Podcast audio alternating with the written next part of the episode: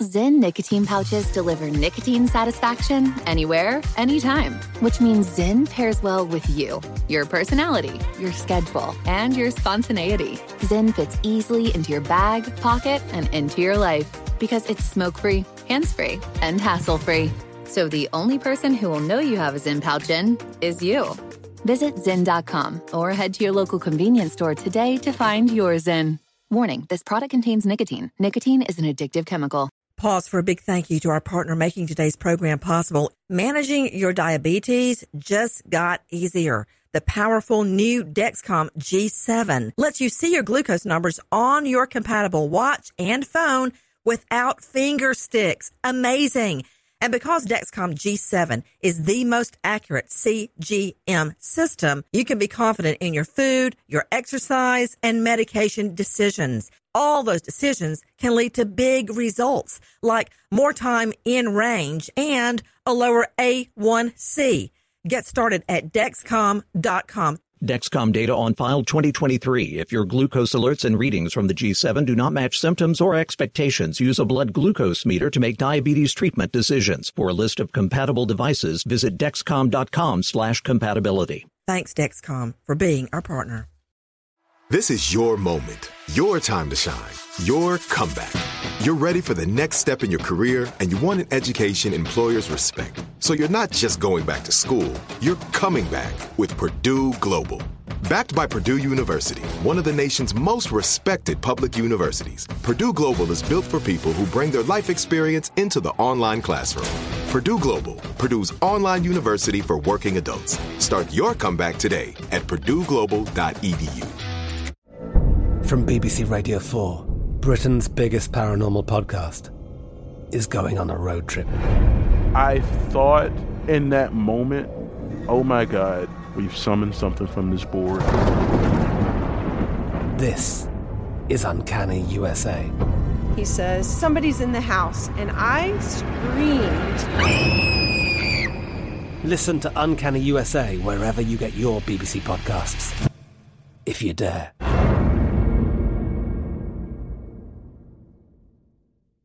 Do you know another parent or expecting parent? Are you wondering what can I give them as a gift? Don't give them another onesie. Don't give them a plastic toy or God forbid a toy gun that's just going to end up in the garage. Give them something that matters and what matters the most is protecting their child.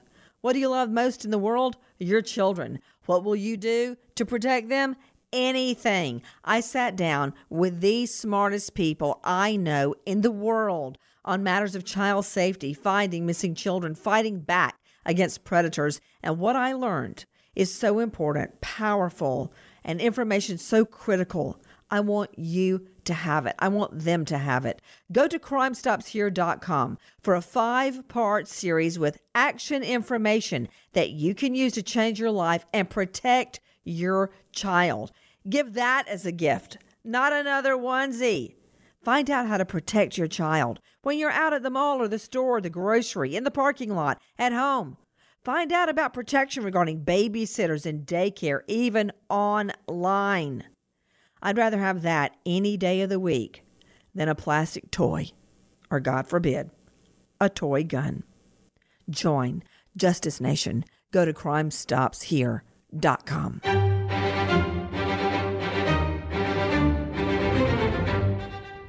Crime Stories with Nancy Grace.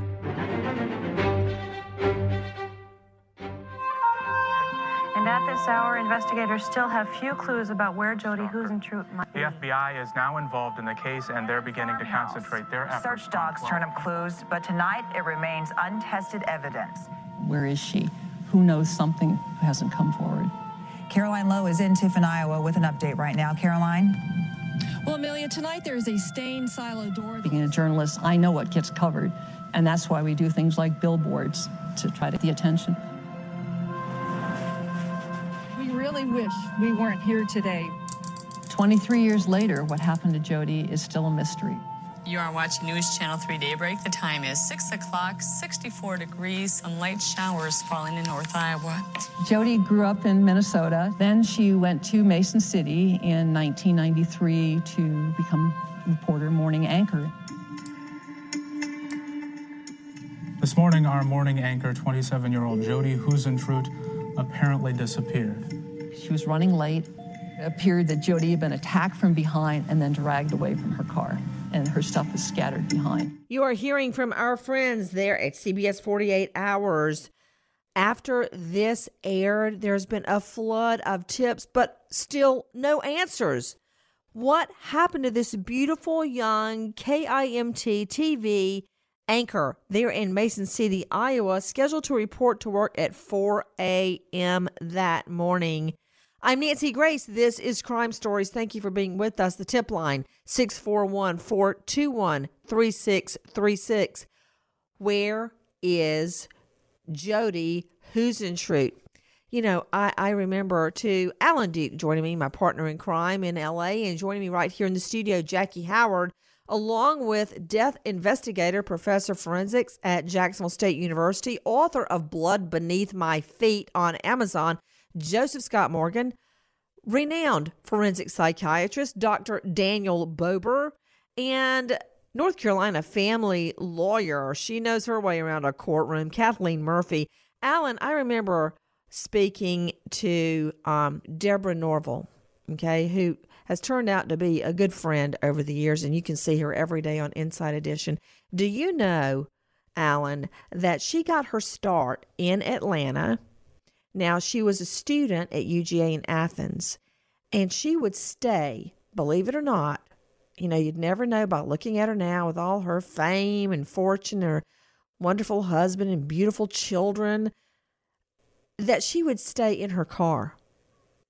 And she would drive that car over from Athens to Atlanta and get here. Oh, she must she had to get here at three o'clock in the morning, I guess. And she would go into the offices of the, the TV station and she would take a sink shower and get herself ready and get on TV.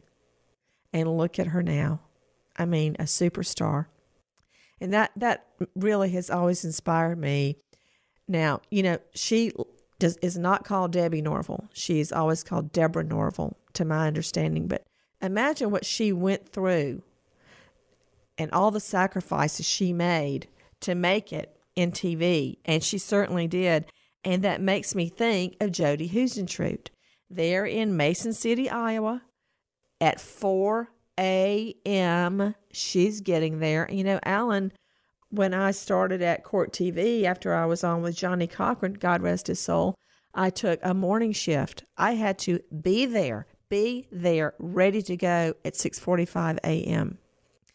And then I would stay through the. I had nothing else. You know, I knew nobody in New York. I would stay and then do Larry King at night at nine o'clock, and I would get home you know, at 10:30 or 11 at night. It was quite a long day, but you know, that was a sacrifice and that's what Jody was doing. Alan, I don't understand.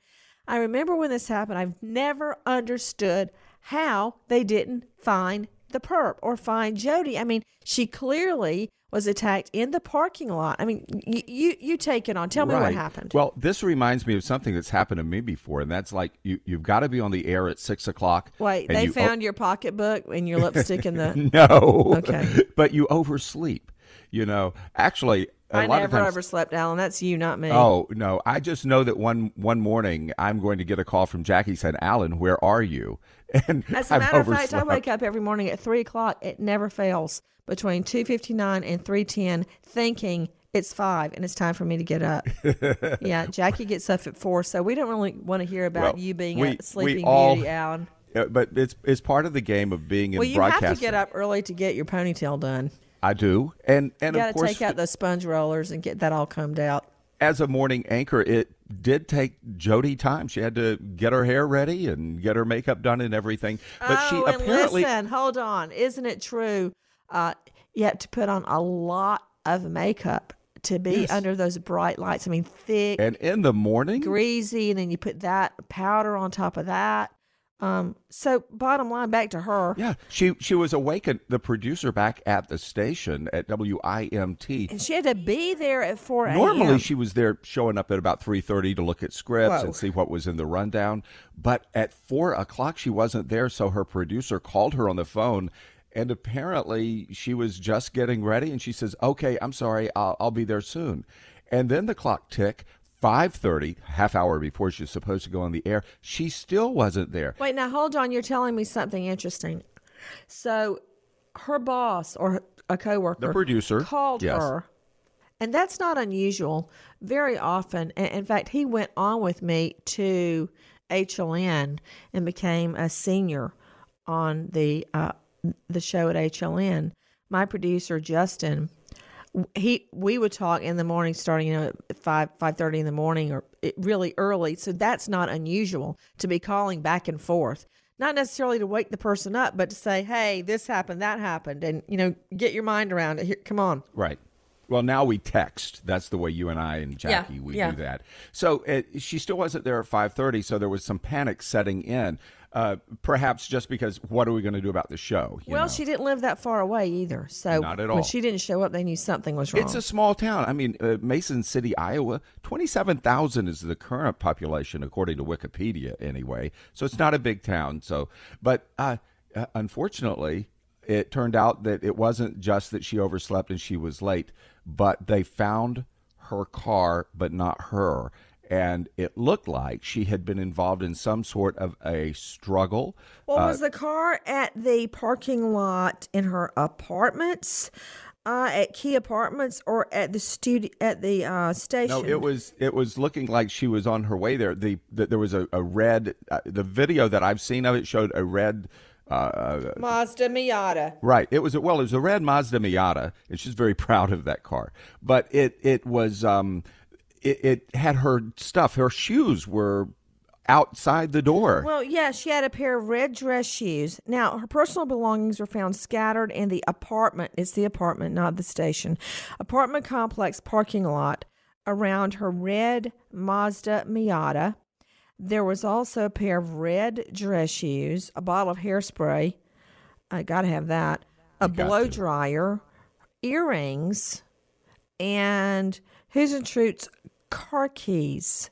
A coworker went out and assisted cops in searching her apartment, and there was no sign of struggle in the apartment. Listen to this, our friends at 48 Hours. I called her and I talked to her. She was there. It sounded like I woke her up. Her first was, What time is it? I said, Joe, it's 10 after 4. You need to come in. That was the last contact anybody has had with Jody. It's been 38 hours now since anyone has spoken to Jody Who's Huisentruit. Good evening, everyone.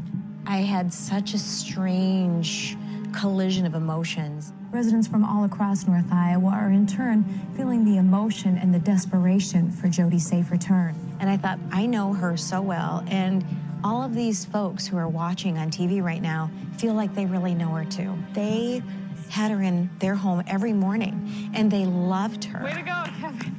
She has a hard last name, Who's Huisentruit. After the 27th of June, she's Jody. Doesn't need a last name anymore. She'll always be just Jody. The clock was ticking. I'm John Shine from KIMT Television, Mason City, Iowa. We need your help. One of our news anchors is missing. It's been 42 hours since we last heard from our dear friend Jody. There are lots and lots of theories. How would you classify John Van Sice? I would classify him as a friend. Jody spent more time with John Van Sice in the last month that she was in Mason City than anybody that we know of. And he said, I was the last person to see her. I interviewed him the next day. Have the police indicated whether or not you're a suspect? No, they haven't given me any indication. They've interviewed me twice, but they haven't given me any indication I'm a suspect.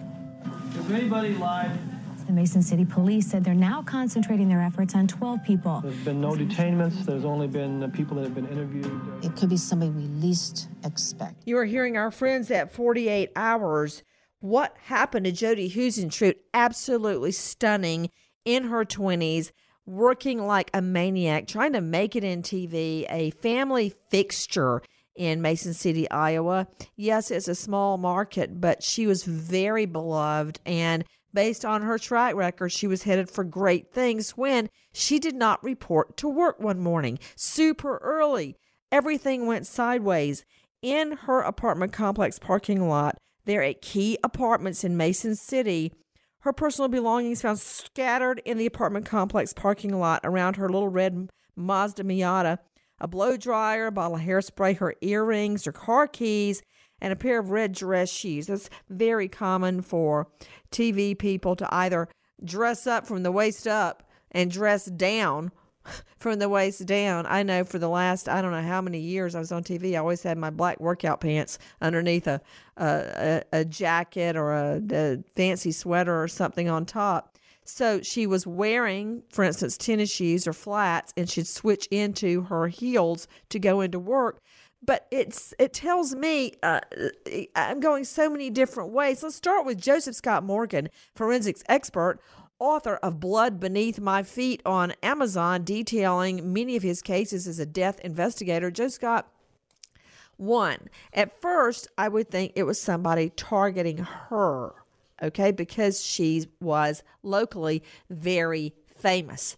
That would have to be somebody waiting in the parking lot, you know, at four o'clock in the morning. And I say that, Joe Scott, because who's going to be wandering around in a parking lot at three thirty? I don't know, unless you're a cop or a, you know, a news anchor or you're delivering milk.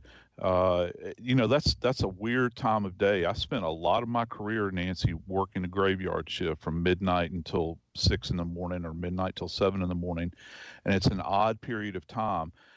The individual that attacked her uh, they knew her movements. They were, in my opinion, this is somebody that has stalked her out. They sit up in a uh, in a location where they can watch her, they can observe her, and then they took her by stealth, probably where they crept up behind her.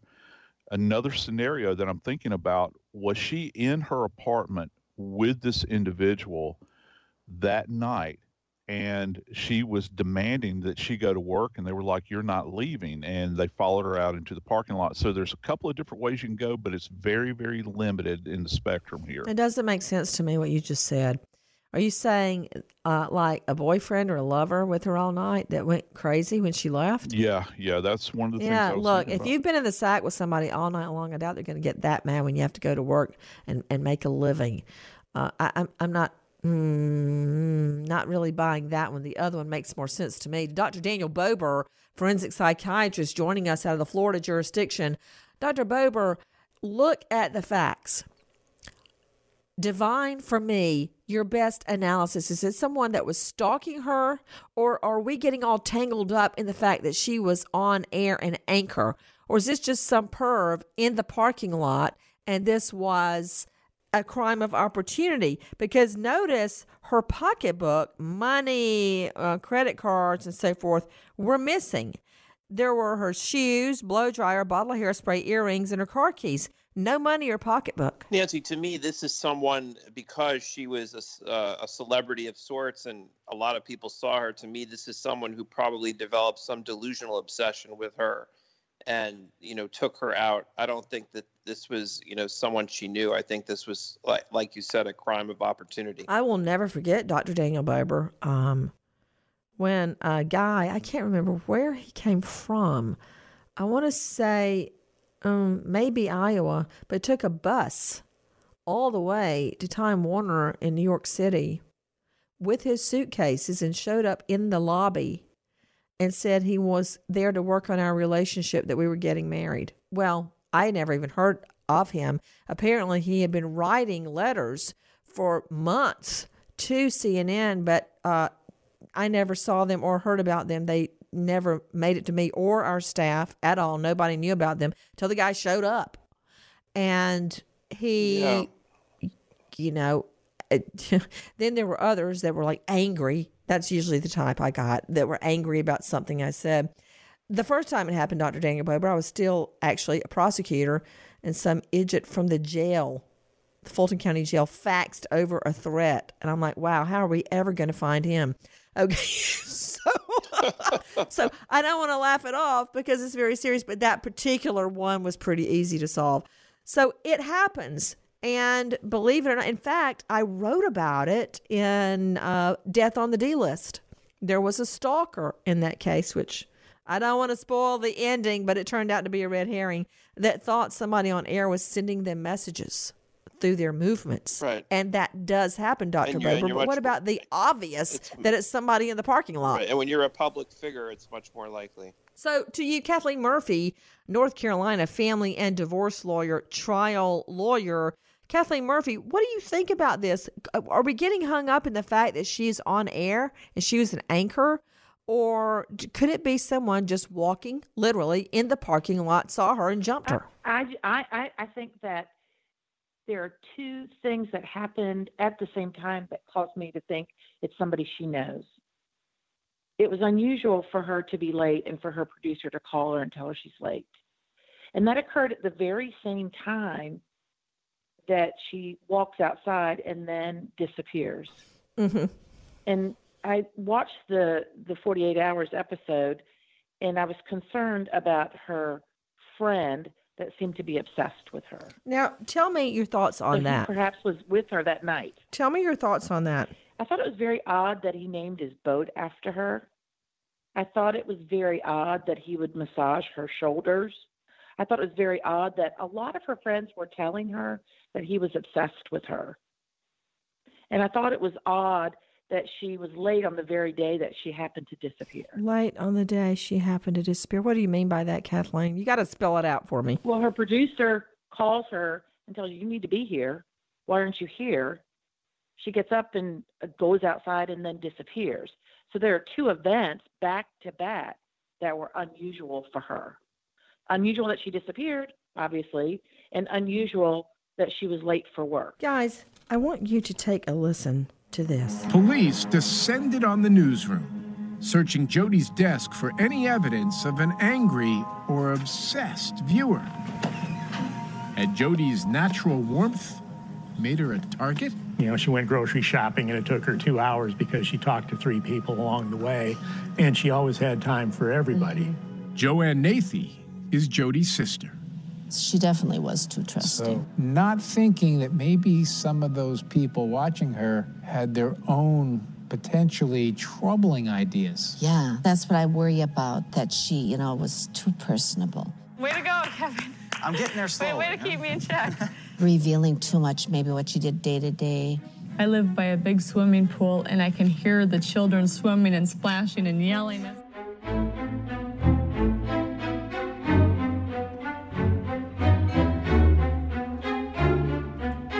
Hi, Nancy Grace here. Have you ever Googled yourself, your neighbors, somebody at work, a crush? 57% of Americans admit to keeping an eye on their own online reputation. 46 admit to using the internet to look up somebody from their past. But Google and Facebook, the tip of the iceberg when it comes to finding personal information. There's an innovative new website called Truth Finder. It's now revealing the full scoop on millions of Americans. Truth Finder can search through hundreds of millions of public records in a matter of minutes. Truth Finder members can literally begin searching in seconds for sensitive data like criminal, traffic, arrest records. Before you bring someone new into your life and around the people you care for, your children, consider using Truth Finder. What you find may astound you. Go to truthfinder.com forward slash Nancy right away to start searching. Truthfinder.com forward slash Nancy truthfinder.com forward slash Nancy. Find the truth.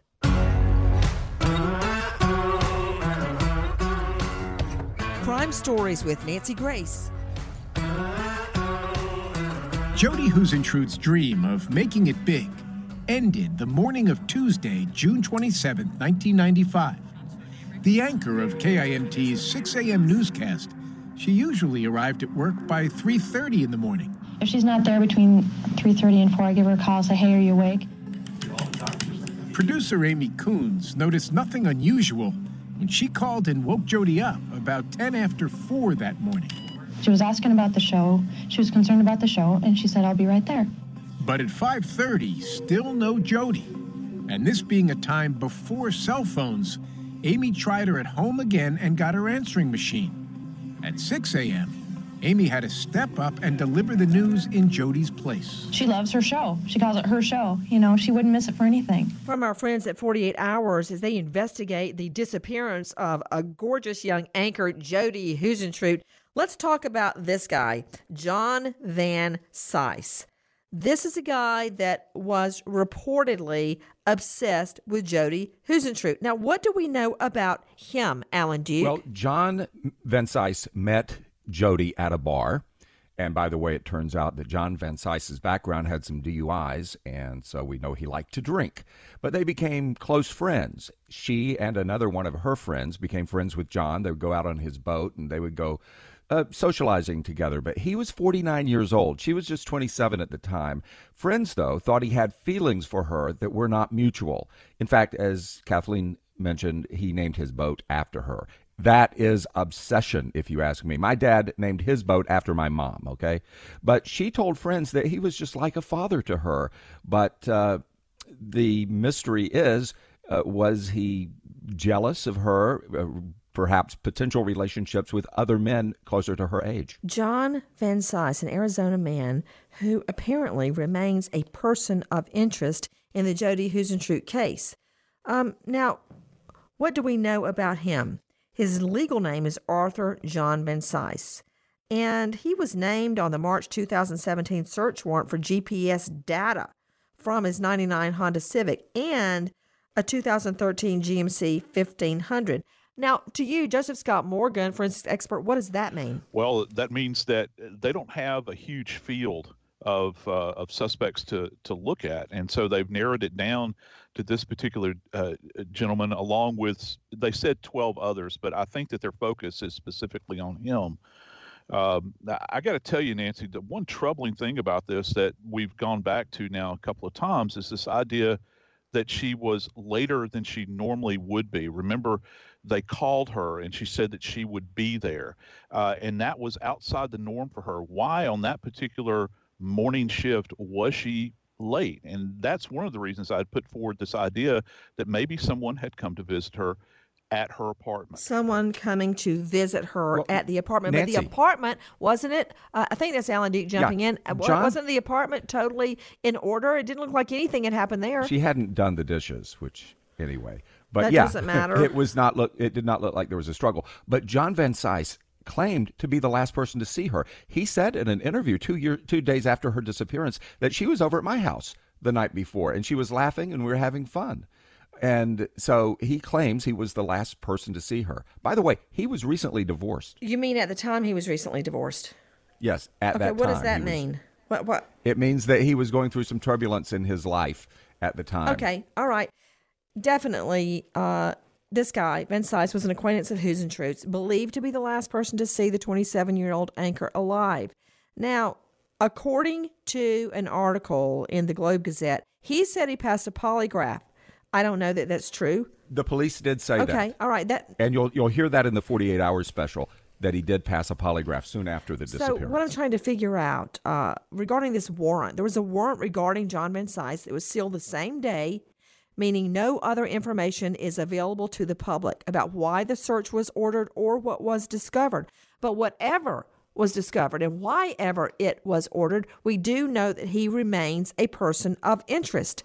Now, it seems to me that search warrant could have gotten, if it existed, GPS, uh, global positioning on his vehicles. Did it exist at that time, uh, Joe Scott Morgan? Was there GPS at that time? Well, there was GPS, but it was it was more in the sophisticated. It was more sophisticated uh, to the functions of, say, for instance, like uh, uh, like like military uh, utilization. Also, if you remember back in that time, they used LoJack, which was kind of a uh, kind of a, a GPS. But the everyday person, you know, they, they wouldn't they wouldn't have that uh, back during that time. Now, we know he videotaped a birthday party he threw for her just days before she disappeared. And he himself admits he was at his house the night before her disappearance watching that tape. He also says that he was with her the night before she disappeared. There were definitely signs of a struggle. Now, she was legally declared dead, but her body has never been found. Police actually searched the basement of a home formerly occupied by Van Cise, but that search didn't turn anything up, and he still remains a person of interest. To you, Dr. Daniel Bober, forensic psychiatrist, what does it mean to you that he's still a person of interest? It means that at this point they still cannot rule him out as a suspect. and I think that's probably the best thing they have right now. But it is interesting that her body has never been found to date. Mason City PD uh, searching dumpsters, the parking lots, you name it, looking for clues leading to the disappearance of the KIMT anchor Jody Huisentruit, reported missing in the early, early morning hours of June 27. Listen to this. Whoever took Jody seemed to be familiar with her schedule. Could it have been someone she knew? To find out, investigators were piecing together the last days of Jody's life. And this man popped up on their radar by declaring he'd been the last person to see Jody alive. They've interviewed me twice, but they haven't given me any indication I'm a suspect. Jody's friend John Van Cise told Robin in an interview that Jody had visited his home the night before she was abducted. She was laughing the whole time she was there, and she laughed the time she left. How did he strike you? Way too happy and gleeful, and He wanted to be interviewed. She was like a daughter to me. She was just like my own child. Uh, I treat her like my own child. So, who exactly is John Van Cise? Drilling down into that question is complicated by the passage of time. But this certainly helps. 23 years ago, days after Jody disappeared, 48 Hours was in Mason City, and we spent time with the man who had put himself at the center of the case. Honestly, she's alive somewhere. I just hope she's not hurt. I hope she's okay. I hope she can come back soon. Back in 1995, we caught up with John Van Cise and Jody's close friend Amy Kuns dockside, where we learned the three often water skied off his boat. Van Cise certainly wasn't hiding or acting like someone under a cloud of suspicion. She wouldn't want to sit around home and cry and, and sob. She'd want to be out having fun because that was her. It's her. It is. Everything is. It is her. She's coming back. We'll be ready for. It's been an active investigation since it happened. But we're 23 years in. Right. I'm not ready to quit yet. the more we keep this story alive, it might just unlock the puzzle. I may be walking around with my cane and maybe in a wheelchair, but I am staying on this until anybody, somebody knows something. Is it you? You're hearing our friends at 48 Hours who have rekindled the case of Jody Huisentruit. To you, Alan Duke, who is Tony Jackson, and what could he have to do, if anything, with the missing, the gorgeous young missing TV anchor Jody Huisentruit? Tony Jackson was a student at a community college in Mason City, Iowa. He had been a college basketball player before on a higher level and then sort of had some trouble in his life. But he was interested in broadcasting. Was he the predator, the stalker she was reporting? Well, Jackson, who lived just a few blocks away from Jody when she disappeared, is currently serving a life sentence in a Minnesota prison for a rape conviction. So let me understand this. He lives in close proximity to her and he's in At on another rape charge. You know, that brings me to this question to Joseph Scott Morgan, forensics expert and author. Joe Scott Morgan, how should they have processed the scene? Because I'm just wondering if they lost DNA or if there is any DNA still to be found. Even these many years later, it can still be processed. That they could try to match up to this Tony Jackson. Yeah, in a perfect world, Nancy, what they would have done is gone into her apartment uh, and have collected things, uh, intimate things. Say, for instance, like the bedding. Uh, you know, maybe look for specific things uh, like cigarette butts if there was a smoker in the house. Uh, any kind of, un, you know, Alan actually said a mouthful a second ago. I know he said it uh, tongue in cheek, but uh, you know, she had dirty dishes for instance, in her in her sink, were there a couple of wine glasses, coffee cups, anything that was in there that might contain some kind of biological evidence. The key here, though, is how well did the police preserve this? Now, we can't stand in judgment of the people back in 1995 because they didn't understand things like touch DNA and all this technology that we have now. But how well was it preserved going forward? Was it stored in some kind of musty evidence room somewhere? Was it properly packaged so that they could go back and reflect? Remember, by their own admission, the police have said this has never been classified as a cold case to them, that this is something that is active. Well, if it's active, one of the things I'm going to look at is how much evidence did you collect or potential evidence did you collect at that particular time? There were also reports that Jody Huisentruit thought one day when she was out jogging that she had been followed by a black vehicle. A black vehicle. And I don't know, could that have anything to do with it? Uh, do you know anything about that, Alan Duke? Well, she reported it to police, but they never got to the bottom of it. They never figured anything out. And this was several months before she disappeared.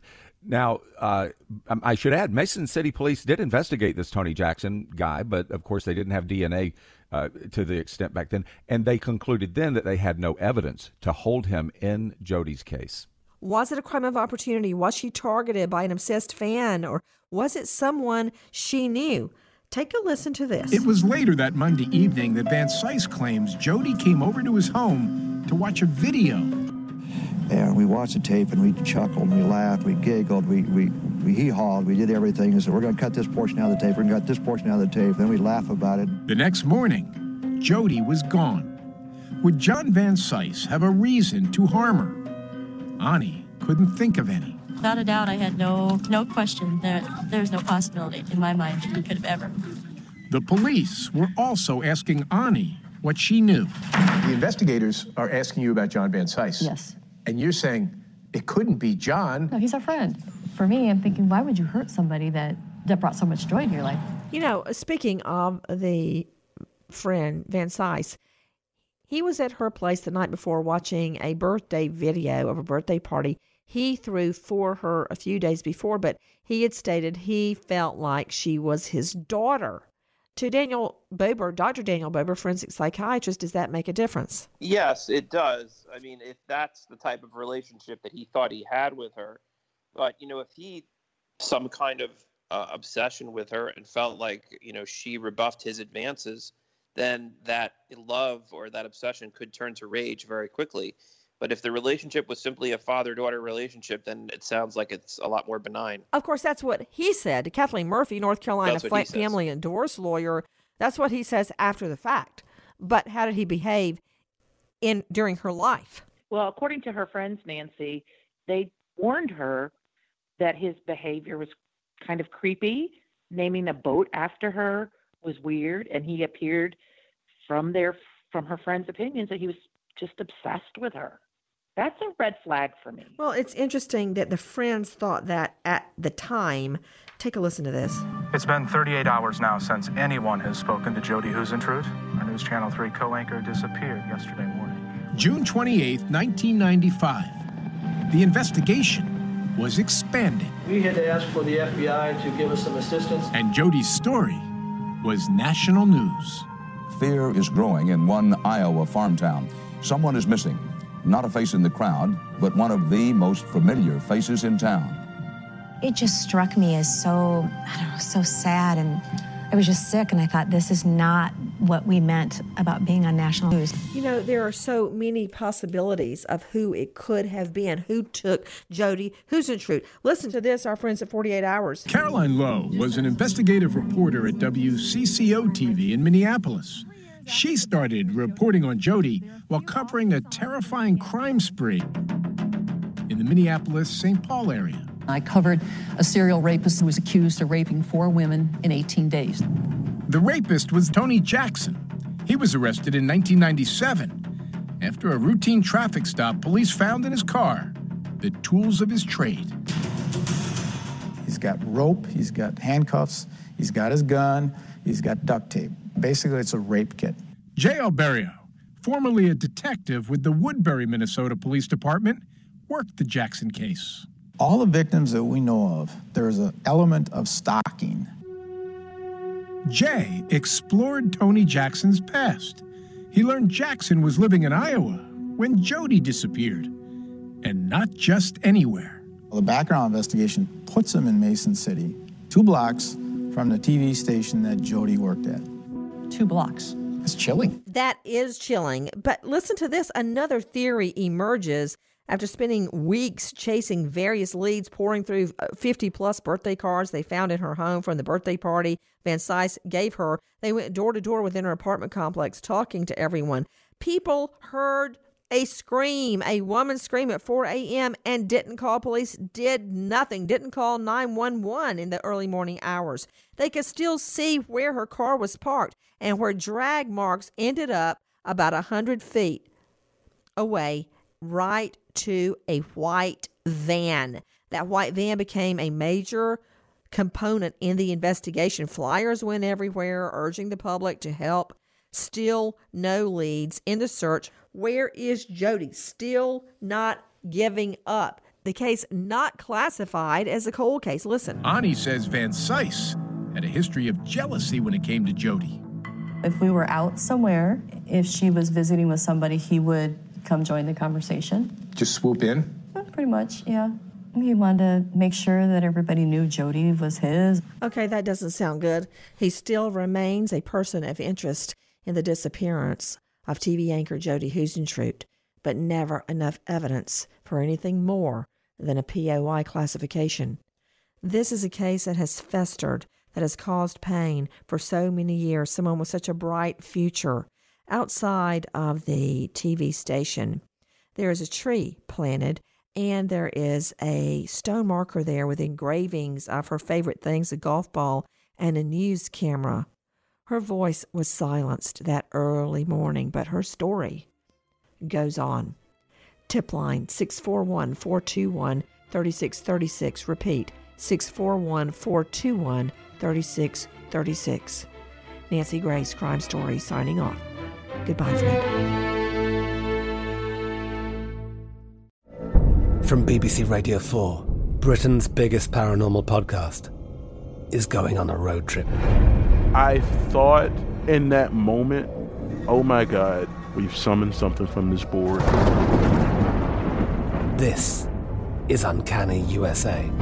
He says, Somebody's in the house, and I screamed. Listen to Uncanny USA wherever you get your BBC podcasts, if you dare.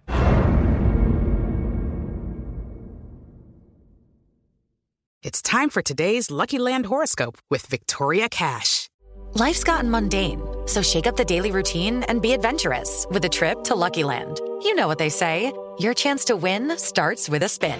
So go to luckylandslots.com to play over 100 social casino style games for free for your chance to redeem some serious prizes. Get lucky today at luckylandslots.com. Available to players in the U.S., excluding Washington and Michigan. No purchase necessary. VGW Group, void where prohibited by law. 18 plus terms and conditions apply. Zyn nicotine pouches deliver nicotine satisfaction anywhere, anytime, which means Zyn pairs well with you, your personality, your schedule, and your spontaneity. Zyn fits easily into your bag, pocket, and into your life because it's smoke free, hands free, and hassle free. So the only person who will know you have a Zyn pouch in is you. Visit Zyn.com or head to your local convenience store today to find your Zyn.